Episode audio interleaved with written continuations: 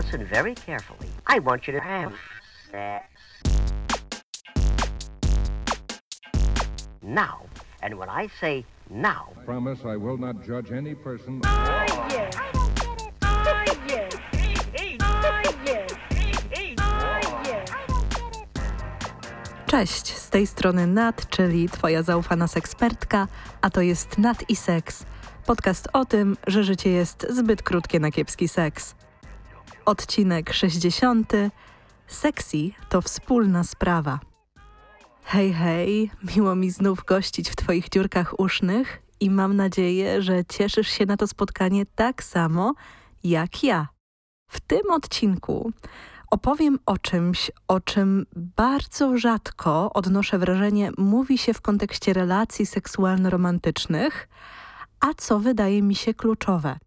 Zanim jednak przejdę do zagadnienia wspólnego sexy, zacznijmy od pytania od słuchaczki. I want you to have sex. Masturbację zaczęłam około trzech lat temu. W tym czasie również zaczęłam uprawiać seks, ale ani razu nie doszłam w obydwu sytuacjach. Czy to normalne? Hmm, zacznę od tego, że seks, zarówno solo, jak i partnerowany, to znacznie więcej niż orgazmiczny finał. Ludzie decydują się na samomiłość czy na zabawy partnerowane z różnych powodów.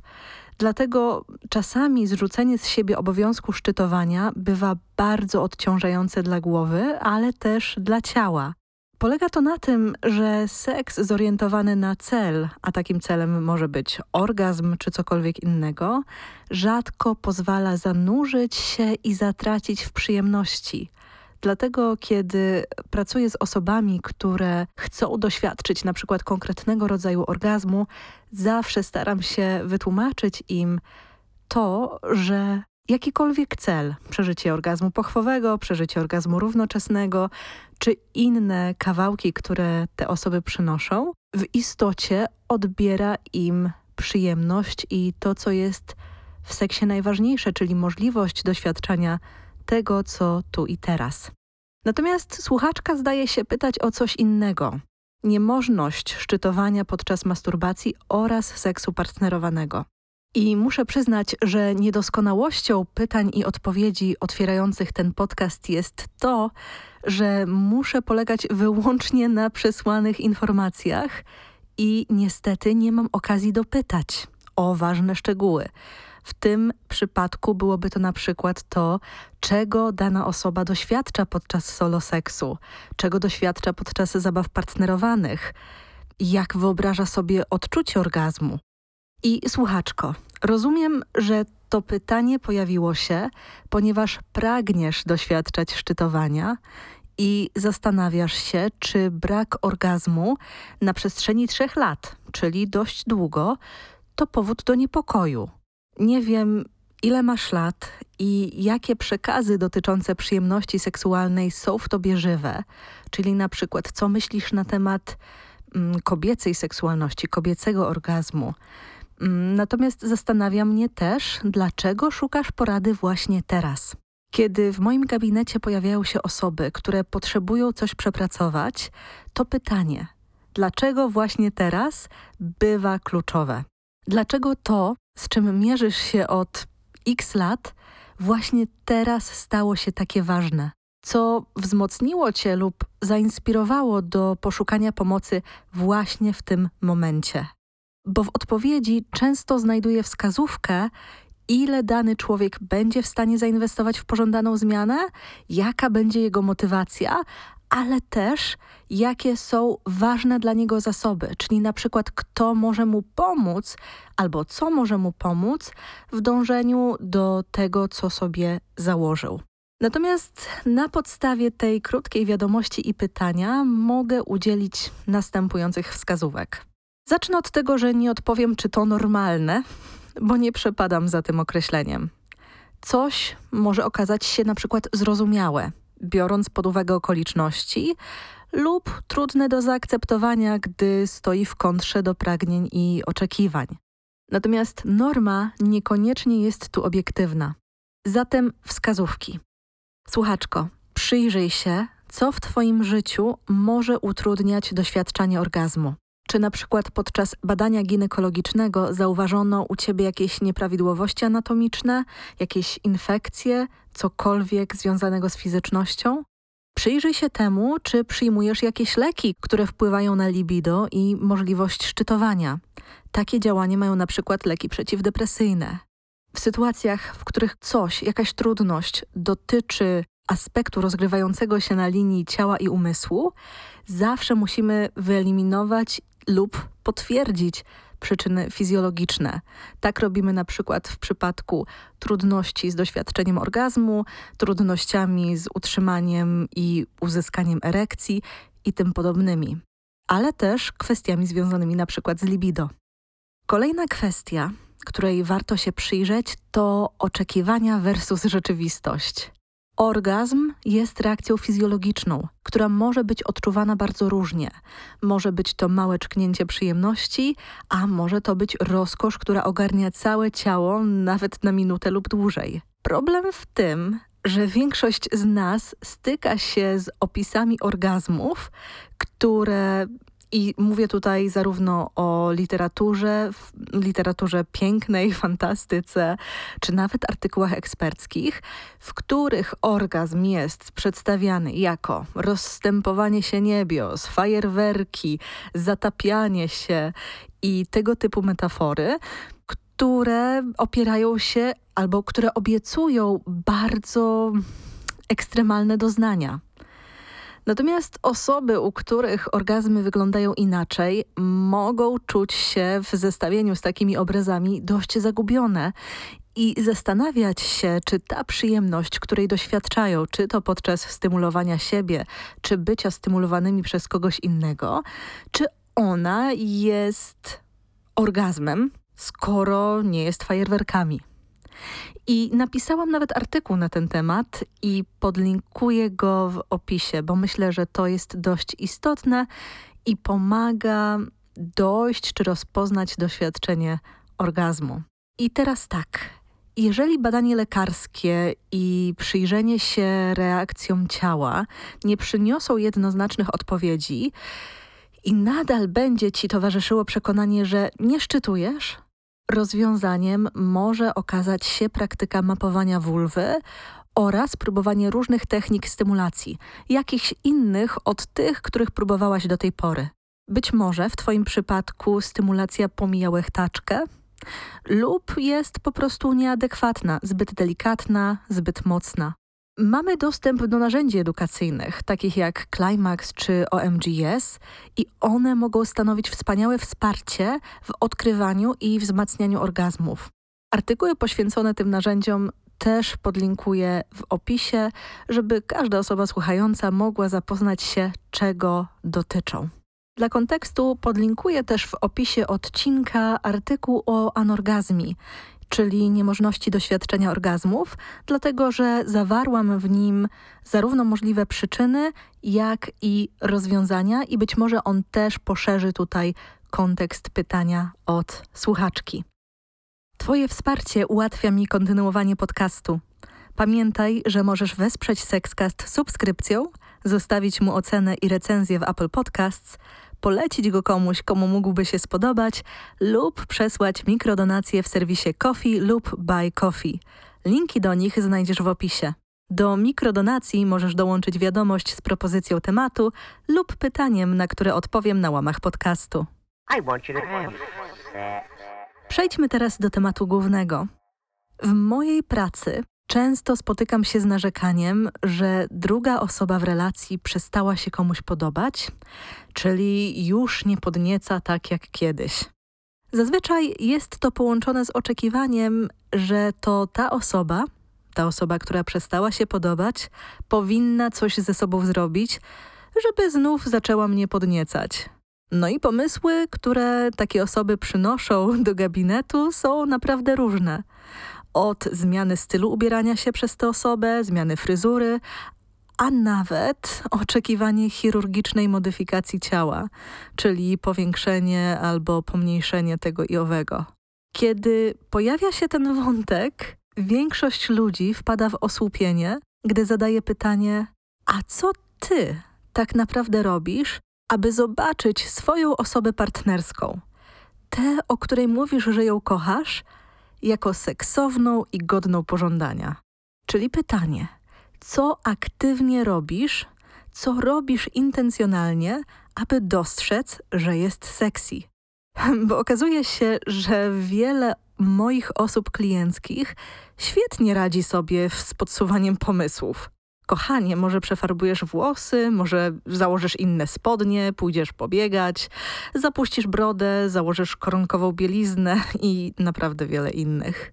Natomiast jestem pewna, że nowy kolor włosów, inne ciuchy czy zmiana sylwetki nie okażą się dla nich wystarczające. Zawsze znajdą jakieś dodatkowe coś.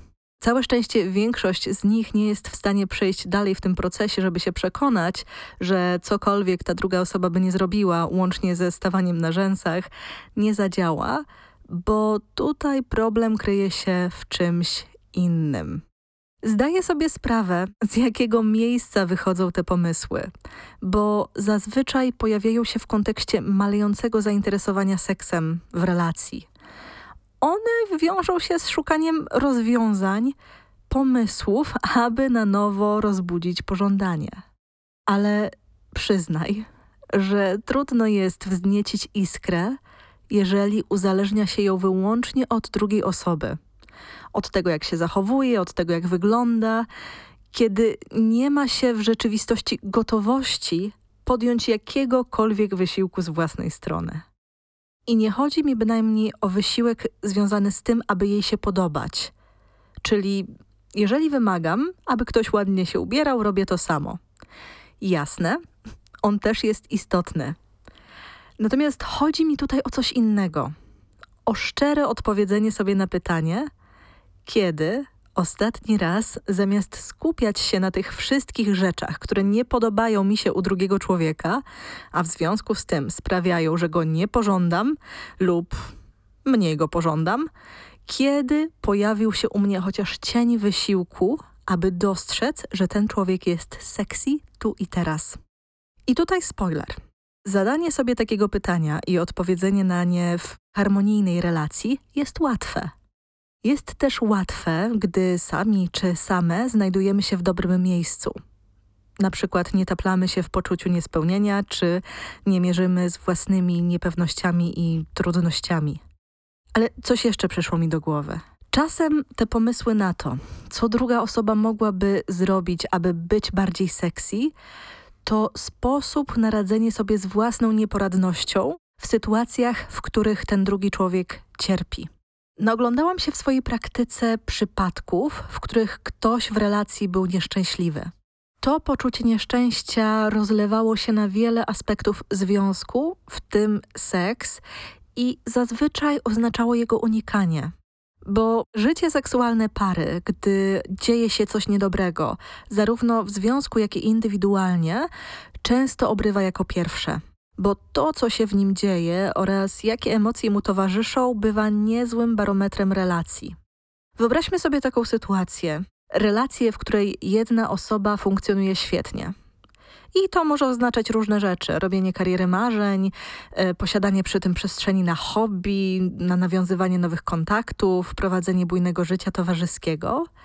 A druga osoba, no nie za bardzo może lubić to, czym się zajmuje, ma obniżone samopoczucie, nie ma ochoty wychodzić do ludzi, nie ma ochoty nawiązywać kontaktów. I przyznajmy, że bardzo trudno jest aktywnie pożądać kogoś, kto jest nieszczęśliwy.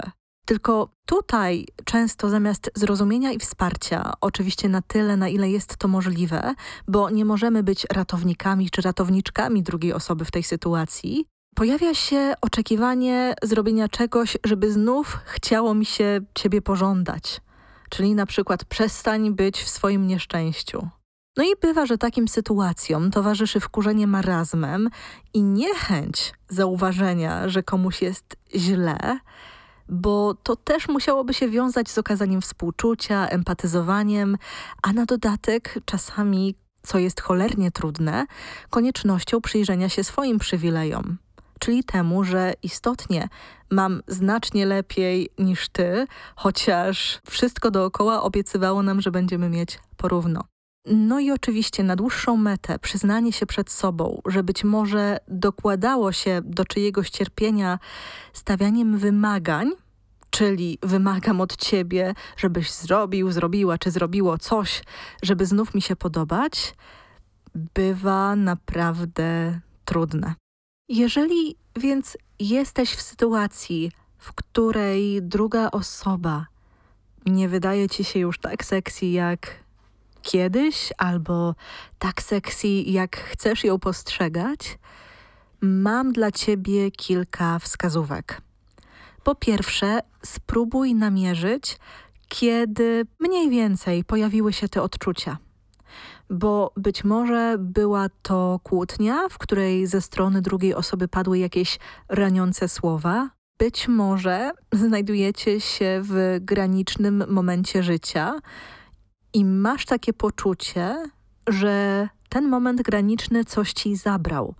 Na przykład pojawiły się dzieci, druga osoba poszybowała w karierze, zaczęła rozwijać nowe hobby i masz poczucie, że coś ukradło ci część uwagi ze strony tego człowieka, a więc zamykasz się w sobie i nie do końca jesteś w stanie dostrzec tę osobę jako seksowną, dlatego że pojawia się tu bardzo dużo nieprzyjemnych emocji związanych z tym, czego teraz doświadczasz. Być może to sexy, nie sexy pojawiło się w wyniku uzyskania przez ciebie większej świadomości na temat własnej tożsamości seksualnej lub relacyjnej.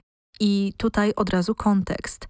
Wiele osób, które wchodzą w relacje dość wcześnie, lub wchodzą w nie nie mając do końca języka czy ukonstytuowanej świadomości na temat swojej orientacji albo seksualnej, albo romantycznej, albo seksualno-romantycznej, mogą odkryć to na przestrzeni wieloletniego związku. I jeżeli ten związek jest relacją monogamiczną, jest relacją na wyłączność, może okazać się to bardzo ograniczające i trudne. W szczególności, gdy chce się żyć w zgodzie ze sobą, jednocześnie nie raniąc tej drugiej osoby, nie robiąc jej krzywdy swoim odkryciem na temat siebie. Druga wskazówka to przyjrzenie się swoim oczekiwaniom. I to jest głównie zadanie sobie pytania, czy moje oczekiwania są rozsądne i wykonalne.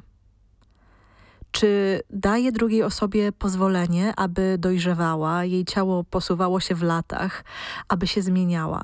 Czy daje jej pozwolenie na to, by została wzmożona chorobą? Bo być może bardzo ograniczające okazuje się kurczowe trzymanie się tego, jak było, czyli trzymanie się tej obietnicy, która nie ma szans pokrycia, którą wymyśliło się na początku relacji, że ten drugi człowiek na zawsze pozostanie taki sam. Bo to bardzo odbiera pozwolenie zarówno drugiej osobie, jak i sobie na po prostu rozwój. Wskazówka trzecia. Rozpoznaj, jakie skrypty się odzywają. O seksualnych skryptach mówiłam już w jednym z odcinków podcastu, natomiast tutaj krótkie przypomnienie. Wielu ludzi idzie przez życie w przekonaniu, podobają mi się lub podniecają mnie tylko osoby z cechą X lub Y. Mogą to być duże piersi, konkretna budowa ciała, wzrost, kolor włosów i tym podobne. I uważają, że tylko taka osoba, czyli taka osoba, która posiada tę cechę, jest w stanie wzbudzać pożądanie, jest w stanie dla mnie być sexy. Natomiast nosząc takie przekonanie, warto pójść za pieniędzmi i zadać sobie pytanie, dlaczego tak jest? Czyli dlaczego tylko ta cecha jest dla mnie istotna i co ukształtowało moje upodobania. I tutaj przykład. Media z czasów mojego dzieciństwa aż do wczesnej dorosłości miały dość jasno wyznaczony schemat tego, jakie ciała i typy urody są atrakcyjne i godne pożądania. I nie da się ukryć, myślę, że nikt nie zaprzeczy, że napędzało to w cudowny sposób machinę konsumpcjonizmu, czyli różnych produktów i usług, które miałyby pomóc nam zbliżyć się do tego ideału. I uświadomienie sobie, że czasem nie do końca odpowiadamy ze własne gusta, może być szczególnym wyzwaniem, zwłaszcza gdy trzeba się zmierzyć w tym z własną i tutaj używam tego słowa z pełną odpowiedzialnością, z własną niedojrzałością czy cieniami osobowości. Bo tutaj mówię o tych wszystkich sytuacjach, w których wyłazi z nas kilkulatek, który tupie nogą i krzyczy to co, mam się spotykać z osobami, które mi się nie podobają, tak długo aż mi się spodobają, to nie fair. No i to nie tak. Chodzi raczej o aktywne zadawanie sobie pytania, czy ten skrypt, ta historia, którą opowiadam sobie o własnych przekonaniach i gustach, nie spowodowała u mnie tak dużej sztywności, że nie jestem w stanie nawet spojrzeć czy porozmawiać z kimś, kto nie wpisuje się w mój osobisty kanon dotyczący wyglądu, bo stwierdzam, że i tak nie ma to sensu. No i oczywiście to też pytanie, czy jestem w stanie zmierzyć się z lękami, które pojawiają się, gdy nie daj Boże, zainteresuję się kimś spoza mojego kanonu, bo to też się zdarza. Naprawdę nie wierzę w radykalizm, według którego ktoś z cechą X nigdy nie będzie w stanie mi się spodobać. Nie oznacza to bynajmniej, że zawsze musimy za tym podążać. Bardziej o to, aby w swoich upodobaniach i w swoich, powiedzmy, oczekiwaniach się nie ograniczać. Wskazówka numer cztery to zadanie sobie pytania, jakie inne historie sobie opowiadasz. Bo jeżeli druga osoba przestaje być w naszych oczach sexy, możemy mieć różne fantazje na temat tego, co sprawiło, że tak się stało. Taką historią może być na przykład druga osoba przestała dbać o wygląd, bo już jej na mnie nie zależy. I tutaj warto postawić sobie pytanie, czy przypadkiem nie stawiam siebie w centrum wszystkiego, co bliska osoba robi nie tak. Czy na pewno mam pełny ogląd sytuacji?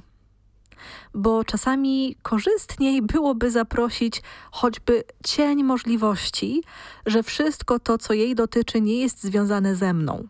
I możemy sobie wówczas powiedzieć, na przykład, jest możliwe, że mój partner nie dba o swój wygląd, bo nie zależy mu na naszej relacji, ale być może jego zaniedbanie wynika z jakichś trudności, których doświadcza i które nie są związane ze mną. Dlatego warto przyjrzeć się tym historiom i sprawdzić, z czego wynika to, że wiele aspektów tego, co robi druga osoba, traktuje tak osobiście. I nareszcie wskazówka numer 5. Przyjrzyj się uczuciom, które żywisz do drugiej osoby.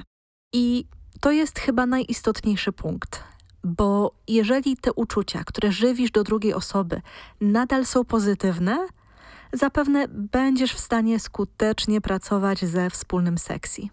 I tymi pozytywnymi odczuciami może być oczywiście miłość, może być lubienie, może być zakochanie, może być podziw i inne tego typu pozytywne odczucia. Natomiast jeżeli przeważają odczucia takie jak niechęć, obrzydzenie, irytacja, rozczarowanie, możesz na teraz kompletnie nie mieć skąd wziąć motywacji, by przebywać z drugą osobą w jednym pokoju, a co dopiero w jednym łóżku, robiąc bardzo intymne rzeczy. Czyli w sytuacji tych uczuć, które się pojawiły, które być może narastały przez długie miesiące, a nawet lata, z nich trudno jest wykrzesać wspólne seksy. Natomiast seks jest taką ciekawą dziedziną, którą bardzo łatwo zaatakować i w którą bardzo łatwo się uzbroić w takich, w takich kontekstach. No i teraz myślę, że przyszedł czas, abym podpowiedziała, jak można pracować nad wspólnym seksy. Przede wszystkim wspólne seksy wymaga stworzenia zdrowego dystansu. Jest to fraza, którą powtarzam za Esther Perel. Trudno jest pożądać czegoś, co w moim odczuciu już należy do mnie. Dystans, w tym wypadku fizyczny lub symboliczny, pozwala zobaczyć siebie nawzajem w nowym świetle. i dzięki niemu łatwiej jest pożądać.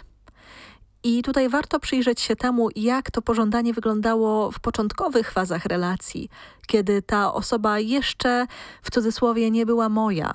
Mm, Ten dystans, czyli ta niepewność związana z tym, że w każdej chwili może wycofać się z tej obietnicy, może wycofać się z tego układu, mogła naprawdę w cudowny sposób napędzać, nakręcać pożądanie. Ale kiedy mamy taką pewność, że ona już jest w tym samym domu, w którym jestem ja, która nazywa się moją, i tutaj możemy mówić mm, osobą partnerską, osobą małżeńską i tak dalej, no to trudno jest wykrzesać z siebie tę samą fascynację niż wtedy, kiedy była ona i tutaj cudzysłów obiektem mojego pożądania. Obiektem, który był gdzieś na horyzoncie, ale jeszcze nie do końca w mojej ręce. Kolejny sposób na pracowanie ze wspólnym seksji to dbanie o trzy obszary seksualności. Mój, twój i nasz wspólny. I tutaj nie mówię o tobie, tylko mówię o relacji. Czyli jeżeli jesteś w relacji, e, obydwie osoby powinny dbać o swoją seksualność, swój obszar seksualności osobno, a także pielęgnować ich wspólny. Pary często uważają, że z momentem wejścia w relację seksualność staje się wyłącznie wspólnym zasobem. Jest to ogromny błąd dlatego że każda z osób powinna mieć przestrzeń na seksualną odrębność po to, żeby przyglądać się swojemu ciału, swoim upodobaniom i nie ograniczać się wyłącznie w tych eksploracjach do obecności i do działania drugiej osoby. Moja kolejna wskazówka to nauczenie się dostrzegania pozytywów. Świadome dostrzeganie czyichś zalet to wybór i praktyka. Tak samo jak wyborem jest skupianie się na negatywach i ich usilne wyszukiwanie. Bo gdy towarzyszy nam taka postawa, czyli postawa mm, usilnego wypatrywania negatywów, druga osoba mogłaby startować w konkursach piękności, a my i tak znaleźlibyśmy lub znalazłybyśmy coś, do czego można się przyczepić, jakiś punkt niedoskonałości. Dlatego pomocne może okazać się patrzenie na drugą osobę z życzliwszej perspektywy. Tutaj taki spoiler, to też działa we własnym kierunku. Ale chodzi tutaj na przykład o spoglądanie na nią oczami kogoś, kto właśnie się za nią obejrzał na ulicy i na przykład możemy tutaj zrobić sobie taką fantazję, co ta osoba doceniła. Być może doceniła sposób poruszania się, być może spodobał jej się wyjątkowy styl tej osoby, która nam towarzyszy, albo jej ujmujący uśmiech. Dlatego spróbujmy jeszcze raz dostrzec te zalety, które ta osoba na pewno posiada i które są w niej mocne. Moja kolejna wskazówka to zaakceptowanie zmian, które są nieuniknione. Pamiętajmy, że wszystko płynie. A nasze żądze, wydolność seksualna czy organizmy, po prostu organizmy, są w stanie ciągłych przemian. Oczekiwanie, że pozostanie się dokładnie taką samą osobą przez 5, 10, 20 i więcej lat jest zwyczajnie irracjonalne. I jeszcze raz powtórzę, bo to też pojawiło się wcześniej. Musimy znaleźć sobie pozwolenie na zmiany i zmiany, które oznaczają rozwój. Kolejna wskazówka to pielęgnowanie intymności i gromadzenie erotycznego kapitału. Wiele par, z którymi pracuję, zachęcam, aby znalazły swoje sposoby, aby budować i wzmacniać więź w sposób intencjonalny i autentyczny, tak aby łóżko i seks nie były jedynymi przestrzeniami wspólnej intymności. Czasem taką techniką, którą polecam, jest technika 60-sekundowych przyjemności. O tym, jak ją stosować, dowiesz się z postu, który podlinkuję w opisie odcinka. O, taki teaser. No i wreszcie ostatnia wskazówka to poszukanie wsparcia. Czasem samodzielne wyjście z sytuacji, która jest trudna, bywa nie lada wyzwaniem. Dlatego, jeżeli potrzebujesz, jeżeli potrzebujecie, aby ktoś z zewnątrz pomógł Wam nad wydobyciem wspólnego seksji, nie pozostaje mi nic innego jak zaproszenie Ciebie lub Was na konsultację. Prowadzę procesy indywidualne, prowadzę procesy dla par oraz poliku, więc naprawdę gorąco zachęcam do kontaktu. Adres e-mail oraz link do umówienia spotkania umieszczę w opisie.